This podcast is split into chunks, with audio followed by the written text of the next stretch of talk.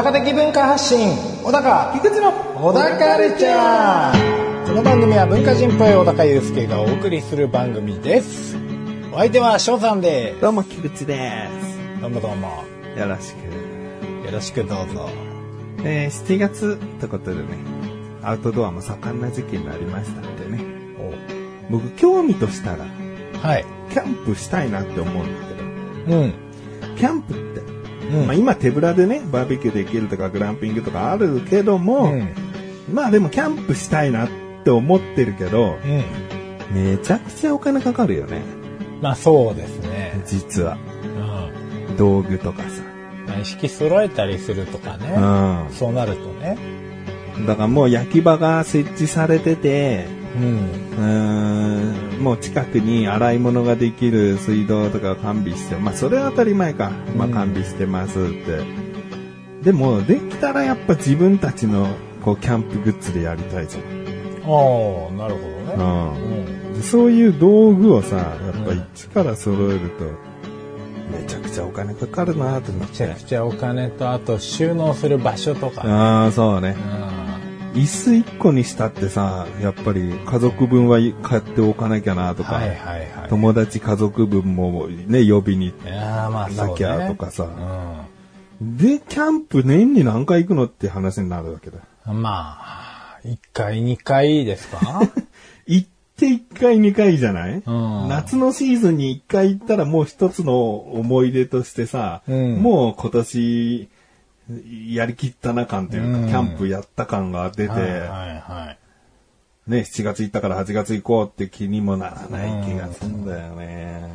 まあキャンプをやる場所もまあそんなに近場にないかうな。ん。うん。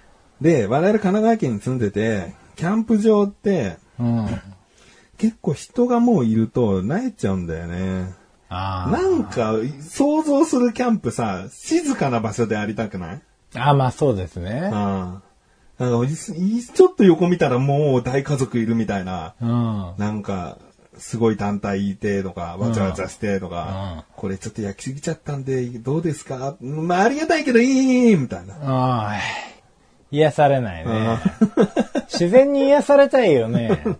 うん、壁のないご近所付き合い。あそういうの解消されにキャンプに来てんだからさ、静かで、まあ、かつ安全な場所じゃなきゃいけないかあ、ら、そうだな。うんもう重低音鳴らしまくってるやからとかがさ、車からね。うん、あドゥンドゥンつって、どんな気持ちで子供と魚釣りせえと、みたいな。川遊びせえというのかと。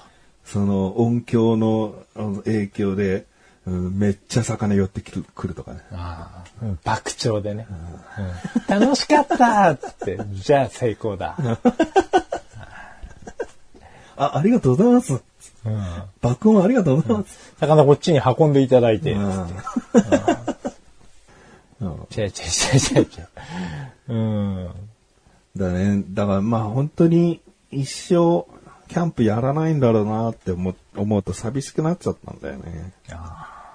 キャンプに連れて行ってもらった思い出はあるんですよあるね。あるよねうん。で、楽しい思い出もあるじゃん。まあそうっすね。うんまあそんな高頻度ではなかったんですけど、ん何回か、まあ年に1回ぐらい旅行行って、うん。その何年かに1回キャンプがあったかなってうんいう。うんうんただまあ、うちのお父さんお母さんもそんなね、アウトドアな人たちじゃなかったんで、うん。うん。うんまあ、結構向こうで用意してもらってるものが多いけれども、まあ、ある程度セルフでやるっていう。うん。なんかさ、ね中学の頃とか、うん友達のお父さんがさ、こう、その友達に、友達二人三人連れてきていいぞとか言っおてー、その中に俺がね、こう、候補として選ばれて、はいはいはい呼んできていいって言うから、菊池、菊ちゃん行くみたいな。うん。お、いいの行くみたいな。うん。それでさ、お父さんの運転でさ、こう、どっかのこう、キャンプ場連れてってもらってさ、うんで泊まりだったんだけど、うん本当にお父さんが干渉しないの。あ、子供たち楽しみたまえみたいなああ、三人、その友達で、うんで、もう万が一の保護者としてお父さん、なんかうっすら存在するみたいな、すげえいいお父さんだったし、いいキャンプだったんで、ね。下手にね、これやれあれやれ言われるのめんどくさいしね。なんかの合宿と勘違いするようなね、おめえ魚3匹が捕まえるかバカっつって。いや、もう辛いわ。いやそんな地獄キャンプじゃなかったから、うんいや、あれはすごいいい体験っていうか、いいお父さんだったし、うんそんなお父さんでもありたかったけど、うちキャンプ道具のキャの字も用意されてないんで、まあでも年一年二ぐらいしかやっぱ行かないんだったら自分で揃えないで、キキャンプ場で用意してもらうとか。なんかそれってさ、うん。キャンプなのかなって思っちゃうんだよね。なんか、目的によるんじゃないですか。その、目サバイバル精神うんを鍛えたいのか、うん自然の中でただ癒されたいだけなのか、うんうんなんか、よりますよね、その辺にね。だ俺はどこか全部用意されてるとやらされてる感が出てきてそのキャンプ独特のサバイバル感っていうか、自分がやらないと、みたいな、うん。そのなんか、うーん、使命感を持ってできないんだよね。はいはいはい。ただ、こう、虫とかが多い環境の悪い中に、うん。なんか器具と食材用意されてて、うん。これ焼けっていう。うん。まあ、苦行ですよ。苦行になっちゃうの。そうう。ん虫の多いところで、うん。食べづらい席で、飯を食うっていう、うん。苦行の、苦行になっちゃうの。うん。ギョンプになっちゃうの、それ。俺の中では。うん。いい。ギョンプいい。うん。うん。うん。業務とキャンプ。うんうん苦行の行だよ。苦行か。うん。業務じゃねえ。業務。苦行の行か。苦行の行。ああ。なるほどな。なんか今でも、こう、グランピングとかあるじゃない。うん、ある。なんかグランピングは行ってみたいなって一回思って、んいろいろ調べたんです。んまあ、千葉あたりに結構いいうんグランピング施設あって、すごい綺麗だなっていう。うんでもこれ、果たして、こう、キャンプなのかっていう。いや、グランピングはキャンプじゃねえよ。グランピングはキャンプじゃねえのラグジュアリーキャンプじゃないのラグジュアリーキャンプ。かっこグランピング。ってことだろ、うん。うん、そういうことだろ？だからキャンプじゃねえよ。あ、キャンプだよね。うん、もうキャンプじゃない、あれは。まあそうやな。でももうある程度セルフの要素が入ってきて、うんそこそこ豪華な施設があってってんだったら、うん。もうちょいいいお値段で、普通のホテル泊まった方がいいんじゃないかなっていう、うんそういう考えにもなってきちゃうね。なってきちゃうよね。うちのかみさんは虫とかが得意じゃないから、じゃあもうホテルがいいよって言われちゃあう。うん。だから、キャンプの入り口としてグランピングどうですかは、ちょっともう、お門違いなんだよねそこだったらもうホテルでいいになるんで、キャンプとしての、本当のキャンプの楽しさというか、キャンプの、うんその目的として、楽しみたいな。あ。なんか、そうなんだよね。キャンプになってくるとさ、こう自然とかの酸いも甘いも味わうことになるじゃない？グランピングってその自然の美味しい部分だけ、うんうんあのーなんて言うんですか？コーティングしてというか、うん。うん、なんかピックアップして、うん。享受するみたいなところがあるんで、うん。どうなんだろうな。でも、それも悪くないのかそれも悪くないよ。僕はグランピング反対なわけじゃなくて、な。小高なんか特にグランピング体験してそうだし、今後するような気もするしいいんだけど、僕のやりたいキャンプの種類じゃないっていうか、あ。うん、別にタダ券とかがあって行ってきないよってんだったら行くけどねう。ん。もうん。うテント立てたりとか。そうだね。泊まらないにしても、こうほ、拠点として、こう、屋根のあるテントを立てて、うん。で、焚き火のこの、なんだ、かまど的なものをこう作ったりとか。うん今でもキャンプ用グッズでさ、うんその、焚き火をする、そういうなんだろう、台みたいのが売ってたりするんだよね。ああ、はいはいはい。そこの上に巻きくべて火つければ、そこからこう火が立つよっていう。ありますね。うん。うんうん。そういうものを買ってもいいし、そっか。そうだな。そういったキャンプ一式レンタルできますけどねっていうのが、だから、こっちに寄り添ってくれてるんだけど、じゃあ、ちょっと違う寄り添い方なんだよな。ああ。ある程度選択できるようになってるんだったらいいんですか？その、例えば、テントは、このタイプはいくああ、らで。もうやだ。値段の格差とかがあって、もうやだ。ああ、なるほどな。もうもうまあ、同じ施設の人たちがな。ああ、もうもうもう。あれ一番安いやつだい。あれ一番安いやつキモい、だ。キモい、キモい。あれだけ高いぞ。ああ、やだやだ。格差世界。キャンプ行くな。それでは、最後までお聞きください。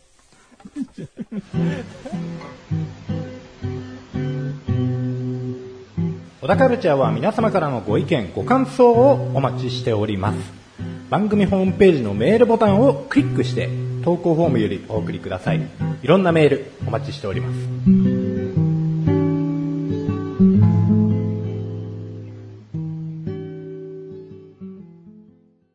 これできますこのん、手と手を合わせて、うん。プップップッっておならの音みたいなのと鳴らすやつ。うん。できます？できるよ。ちょっとやってみて。おー。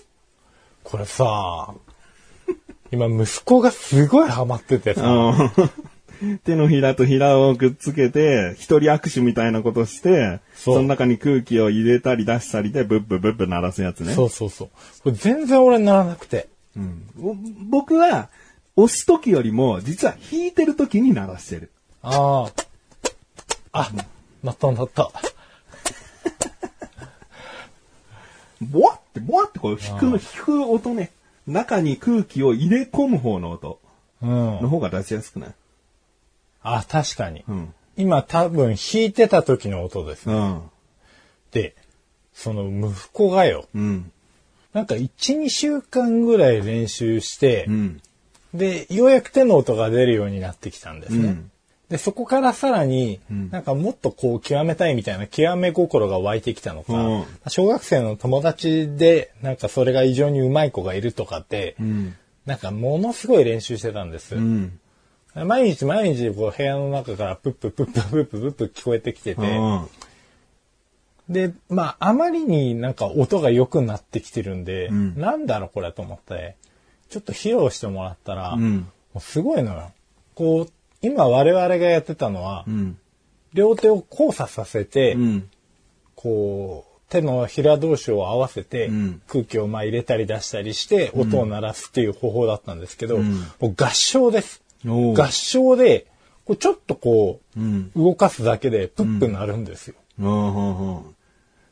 うん。うん。うん。いたかいた気がするな、でも小学校の時で、。さらにこう脇でも鳴らせるしあ、膝の裏のうん。うん。ところでも鳴らせるし、うん。なんか足の裏で鳴るかなとか言ってうんやり出したんですけど、足の裏でも鳴ったんです。おーで、最終的にはこの胸、心臓のあたりうん。のこう、くぼみみたいなのを活かしてなのかわかんないですけど、んちょっと痛そうながら、パッパッとか鳴らせるんですよ。うん。何してんの？と思って。手のひら自体がすごいんじゃない？うん。その手のひらの中心にうまくくぼみが作れる男の子なんああ、構造的にね。うん。だから平らなところならもうどこでもできるみたいな。盛り上がってるとこじゃなければ。そういうことですか。うん。なんかもう、そう、なんか、初めてすごいと思って。おーうん。今まで何もすごいと思ったことはないんだけど。12年育ててきたわ、うん我が子を。そうそうそう。なかなも、か、こいつこれすげえなーっていうとこなかったけど、うんなかったけど。うん。初めて感心したわ。うん。いや、わからん。もしかしたら本当の特技として、うん。ボディーパーカッションみたいなうん。ことがあるかもしれないよ。は普通にね、体をペチペチ叩いたりしてさ、こう、リズム取る芸はありそうじゃん。い。うん。そこに、その、ね、空気を送り込む方、手法を取り入れつつ、オリジナルなボイスパーカッションができたら、人間国宝だ。に 早いな。早いなあヒカキンだよ。あ。もういけるわ。ヒカキンレベル。YouTube だ。YouTube もうで。だって小学生とかね、うん。あの辺にバカ受けでしょ、こんなの。ううん。ん。あっという間にうん。登録者数増えて。そうだね。あとは音階を理解して、で、どこの部位だとこの音階って分かればメロディーが作れちゃうからね。今そうですね。でも、あの、音階までは言ってないですけど、うん音の長い短いっていう長短をうん少し自分で研究してますね。も何してんだろうと思って。本当でも、こういう無駄なことがう、うん。人間国宝への国宝 YouTuber、人気 YouTuber へのうん、国宝は目指すものじゃないからね。結果だからね。結果だかな。あでももうなっちゃうんじゃないかな。あなっちゃうかも小高家の国宝ではあるんですけど。それは子宝なだけだろ。いやも子宝なだけだろ。う、いや もう国宝よ。国宝？国宝よ、俺の。俺のな、だから子宝なだけ子宝だろな。うんそちらの子宝だろ、ただ、ただの。まあな。でも、やっと見つけたんだよ。いいとこ。そんなこと言うなよ。いや、もう今まで何を習わせたり、何をやってもこう全然続かなかったのに、自分で見つけてきて、うん。続けて、んこんなに成果を出せるなんて、うん。もう本当に、すごい、お父さんは下手だけど。うんうん。もう、すごい教えてもらったんだけど、うん。あのー全然ならなくて、うん。つって、ため息つかれた。そうだね。だからそこで親が干渉して、うん。逆に熱心に変なこと言いすぎて、嫌がられるのか、うん。親が干渉して、クオリティを世間に認めやすいものに仕立て上げられるか。あただ子供のね、遊びでやってるとさ、いざ披露してってなるとさ、そうじゃない、それじゃない、それじゃないって親として思う時あるじゃん。だからなんか一個のパフォーマンスのものとしてはい、一個作ってあげるみたいな、あうん。うんそういうことするとね、なんかで特技ありますかって言った時に、その子が披露しやすい。まあそうだね。うんうん。ただいきなりポッピーポッピーポッピーポッピーってやっても、うん。そこに一瞬の感動はないから、そうな。うんでっていうね。そう、テクニックのそこがすごい、そこがすごいって親なりに教えてあげて、うん。うん。そうね、価値をね、うん付加価値をこそうつけていってあげるっていうね。うん。うん。でもまあ問題なのは YouTuber の話出ましたけれどおもう、あれなんですよね。まあ本人曰くなんですけど、んこれは誰にでもいい見、見せていい特技ではないっていうんですよ。誰にでも見せていい特技ではない。はい。うん。どういうこと？と思って、んどういうことですか？って聞いたら、うんあの、本当に気心知れた中の人にしか、ん僕は見せたくないんだと。お、まあ、その、一元さんお断りみたいな。はい。あの YouTuber 計画、ボロ崩れですよ。も まあまあまあ、まあそうだね。YouTuber にしようとするんならすごい難関だね。うそうなんです。うん。な、なんなのその心は？ん？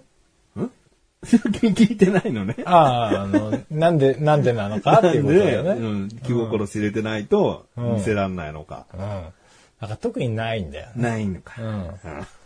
もう言ってるだけなのよ。うんなるほど。うん。で、まあ、毎日練習してプップかプップか言ってるのよね。うん。もう、ちょっと飽きねえかなと思って、若干思い始めてるんだけど、うんうん、もう、あの、感動のピークは終わったのよ。うんああ、もう、今まで何をやらせても、ちょっと厳しかったと。続かなかったけど、こんなに自分で発見して、極めて、うん。すごいな、できるようになったんだな、つって。うん。何週間、何ヶ月弱ぐらいですよ。1ヶ月弱ぐらい頑張って、うん。続けてやったっていうのは、すごい、もう、褒められるものやなと思ったんだけど、もう今うるさいだけなんですよね。うん。うん。うん。どうしようかなと思って。まあ、本人が飽きるまでやらせるしかないんですけど。まあそうだね。飽きるまで。しかも心を許した人にしか見せてねえって言うからさ、うんその心を許した人がさ、うるせえやめろっつって 言ったらさ、これもう、元も子もないというか、これまで自分が積み上げてきたものを一瞬にしてこう、無価値にされちゃうって感じもあるし、うん。うん。悩ましいなと思って。うん。まあ、本当にすごければ磨いた方がいいし。うん。僕はそれを聞いてないし見てないから。うん。小高的に、いや、これマジで他の子には無理だろって思うレベルなのであれば、うん。やっぱ伸ばした方がいいよね。あ、そうやうな。ん。いや、まあ本当ぜひ見せたいんですけど、うん。でもまあもう、見せてもらえるようになるためには、まず、何回か面談していただいて、気心を知られなきゃいけないか気らね。心を知られない、心許してもらわないと、見せてもらえないんで、まずそれに数ヶ月要します。うんえもう人間国宝なんだっけ？いや、まだ人間国宝だよね。はい。人を選べない立場ではあるよね。そうですね。本来は。そうなんですよ。うんうん。人間国宝だったらね、やっぱね、気心知れてないと、やっぱ、まあまあまあ、披露できないみたいなね。うんまあ、その価値のあるものですからね。うんうん。あ、でも、あ、そういうことかな。本人がどうして見せられないのかの理由が今分かりました。うん人間国宝だと思ってんだよ。自自分のこと下手に見せるもんじゃないと。うんうん。この秘技を、秘技をね。うん、伝統芸を。動画撮れ。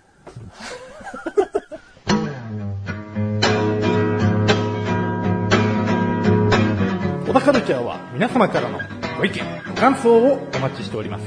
番組ホームページのメールボタンをクリックして、投稿フォームよりお送りください。いろんなメールお待ちしております。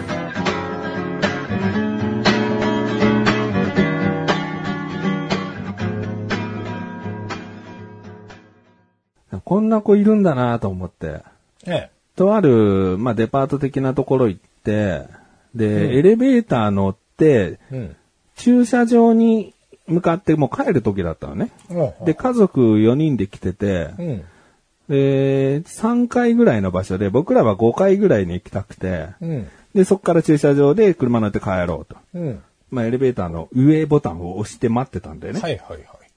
で、エレベーターの裏側っていうか、まあ、エレベーターの反対側に、ちょっと目を引く、こう、売り物があって、うん。で、子供二人と、ちょっとこう、軽く盛り上がっちゃってたのね。うん。で、エレベーター、ふっと後ろ見たら、開いてたの。あああ、もう来てた来てた、早く、早く乗るよつって。うんで、神さんもちょっと戸惑いながら乗って、うん。で、こう、閉まって、うん。そんで、その時に乗り込んだエレベーターに、うん。首筋に結構なデザインタトゥーを彫った。まあ、18、9歳ぐらいの、はいはいまあ、20歳ぐらいかな、あうん男の子が一人乗ってて、あ。で、まあまあ慌てて入っちゃったんで、すいません、つって。うん。で、あの、5階だから5階って押そうとしたら、うん僕らが5階だから5階を押して5階光るけど、うん。その前にどこも押されてなかったの。あいや、おかしいよ。ん僕らの家族が後から乗ってきたのに。どこも押されてないとおかしいじゃん。うん。で、まあ、エレベーターは普通に5階まで行ったんだけど、5階で降りてって、うん。じゃあ車探すぞと思ったら、うんどうやらこのなんかガチャガチャが並んでるの見覚えないぞと。はいはいはい。5階じゃないよ。6階だよ。何やってんだよって、うん家族で。変な盛り上がり見せてう、エレベーターふっと振り向いたら、うん。その、開いてたから、うんすいませんっつって。うん。で、その、6, 6階だったんですっつったら、その男の子がもう6階押してくれたの。あ、そうなんですね、大丈夫です。つって押してくれたの。で、そのままね、あの、また1階分エレベーター上がってって、はい6階で僕ら降りて、うん。で、あありがとうございました、つって、うんすいません、つって、ご迷惑おかけしました、って感じで、もう何度もこう、お礼を僕は言って、家族もね、お礼言って、うんで、エレベーター降りてったんだけど、神さんが言うにはね、僕らがエレベーター3階の時点で盛り上がってた時に、うん。男の子入ってたわけじゃん、エレベーターに。はい。つまり、こう、エレベーター、上に行くエレベーター、来ました。男の子入りました。神さんは、僕らが盛り上がっちゃってるから、うんどうぞもう先行っちゃってくださいって言ったらしいの。はいはい。言ったんだけど僕がふわっと振り向いて、入ってるやんっつって、うん家族引き連れて、はい、乗ろう乗ろう乗ろうってやっちゃったから、あの男の子は、その、ね、まあ、神さん的にはちょっと恥ずかしいっていう。うん 男の子が、いいって言ったのに乗ってきたよって言ったのにもかかわらず、でも5回間違えた僕ら家族に対して6回を押してくれたっていう。もう心優しい男の子だったな。なんか、めんどくさい家族だと思われてたはずなのに。っうん。ていうのと、そこで、じゃあ男の子はなんでエレベーターに何も押さず乗ってたのか問題。うん。まあ、勘のいい人はわかると思うけど、うん男の子は下に行きたかった。だから、上を押したことによって、降りてきたエレベーターは、一回扉が閉まらないと、下モードにならないああ。切り替わらないね。ううん。だから、扉が一回閉まりきってから、また多分開いて、うん。で、で下に下に行くから、まあ、その時に男の子は、1階なり2階なりっていうボタンを押すつもりだったの、うん。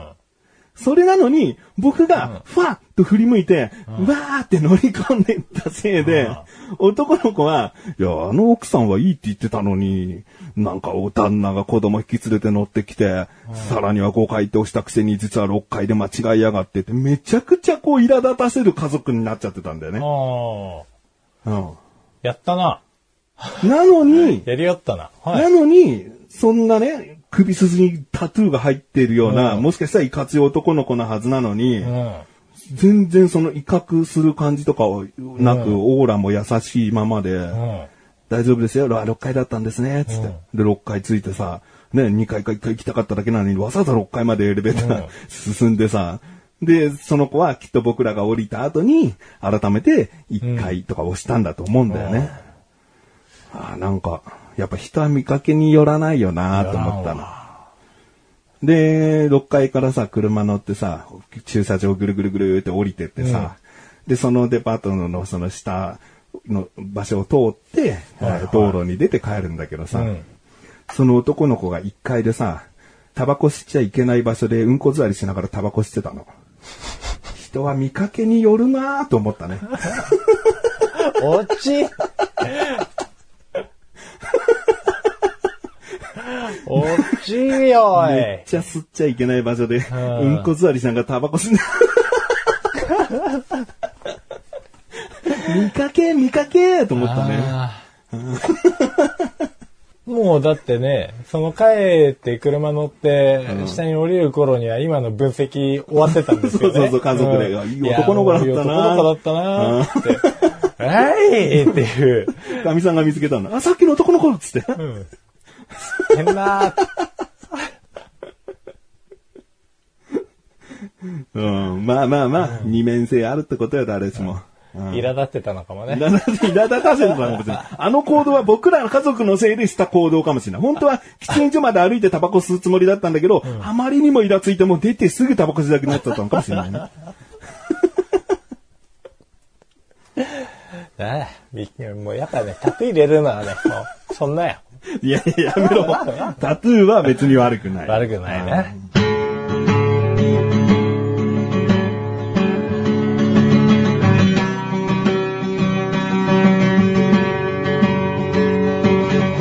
エンディングのだかはい、レイです。まあ僕も小高もうん。結構二面性あると思うよ。あ、まあそうです客観ね。的に見た。小高は、うん。うーん、小高どうなんだろうな。優しい人に最初思われるのかな。あ優しい。肌感で優しそうってすごい言われるらしいです。うちの奥さんが。奥さんはもう、気心知れてるやつだ。いや、奥さんが、あの、奥さんの職場の同僚とかに、旦那さん優しそうだね旦那の評判を聞いてきたのね。那の評判聞いてきて優しそうっていう評価をいただいて。で、も、それはもう人と接してる小高を見てるからよ。まあね。奥さんの友達も。奥さんの友達といる小高を見せてるから、んそのなんか街を、電車乗ってる小高とか、うん。買い物してる時の小高とか、その辺は優しいになるのか、ちょっとなんか奇妙な風貌だなって思う人もいるかもしれない。奇妙な風貌。おーなんでもないのにキョトンとしてる時あんじゃん。うんなんでもないからキョトンとするのに、なんでもないのにキョトンとする時あんじゃん。あるか？うん、なんか、お口をへの字にしてさ、目まん丸くして、うーん、今日はどんなご飯にしようかなみたいな顔するじゃん。うん。そういう顔、奇妙かもしれないよね。ああ。いやでも俺そんな顔して買い物しないですよ。もう本当無表情。ほんと無表情？うん。なんか、でも、疲れてそうに見えるっていうのはよく言われます。ああ、覇気がない感じね。疲疲れてるっていう、全然元気な時でも疲れてるって言われますし、あと、ぼーっとしてない時でもぼーっとしてるって言われますし。うん。うん。でもそれはね、話してても疲れてるように見える俺からしたらね、二面性じゃないんだよね。あ難しいな、二面性。俺二面性ある？うん。二年生ないと思いますよ。ない？うん。なんかさ、顔がさ、怖そうな感じはない？大丈夫？目つき悪かったりするからさ。話すと意外とこう、こう柔らかい感じで喋れるんだけどね。ほうほう。ああ、まあそうですね。まあどれぐらいの親密度かっていうのは結構重要ですよね。ある程度その一元さんじゃないですけど、うん。もう菊池翔初心者からしてみたら、うん。まあマイルドなうん。接し方もできるし、んまあこわもてかもしれないけれども、うんいい印象を与えることもできると思うし、うん。でもやっぱりある程度喋ってくると割とてか見た目そんな怖いなと思ったことがなくて。なるほど。うん。ただすごく理路整然としてるタイプの人だなっていう認識。うん。だからもうちゃんと自分の考えがあって。うん。その考えを論理化できる人だなとは思ってますよ それ話していけばみたいなことだよね。話していけばですけどね、ただ二面性っていう部分だと、いやでもぶっ飛んでないな、なんか、こう、あそう。うん意外なっていう感じではないですね。まあ、夜見たら怖いとかね。朝見たら可愛いとかね。あるかもしれない。ああ、かもしれないな。うん、そういう二面性かもしれない。もう視覚的な。いい、いいギャップの二面性を持ちたいよな。あ、まあそうな。ツンデレじゃないけれども。うん。うんまあでもこう通常の表面よりその一瞬垣間見える裏面の方がうん。よりこう点数が高い方がうん。印象的には良くなるそうだね。イメージですよね。そうだね。だタトゥーの男の子も最初に下でタバコ吸ってんの見てからのエレベーターのあの優しさだと全然違うわけよまあそうなんですよね。な。終わり良ければ全て良しってことですよ ね。まあよく言ったもんやなと。そうだね。うんだ帰り際の自分を一番良くしときゃいいのかな。だからその 最後タバコ吸ってんのさえ見なければ 彼の印象はいいままで終わってたんですよね。そうだからサンドイッチしちゃダメなんですよ。うん。うん。やっぱいい印象で終わらないと。そうだね。うん。その洞察力の良さがまたいいところですけどね。おあ、でも見つけたの奥さんだった。いや、このトーク構成を褒めてほしいわ。あ小田カルチャーは 月に2回の水曜日更新です。それではまた次回、さようだかさようだか。想像させるトー心がけ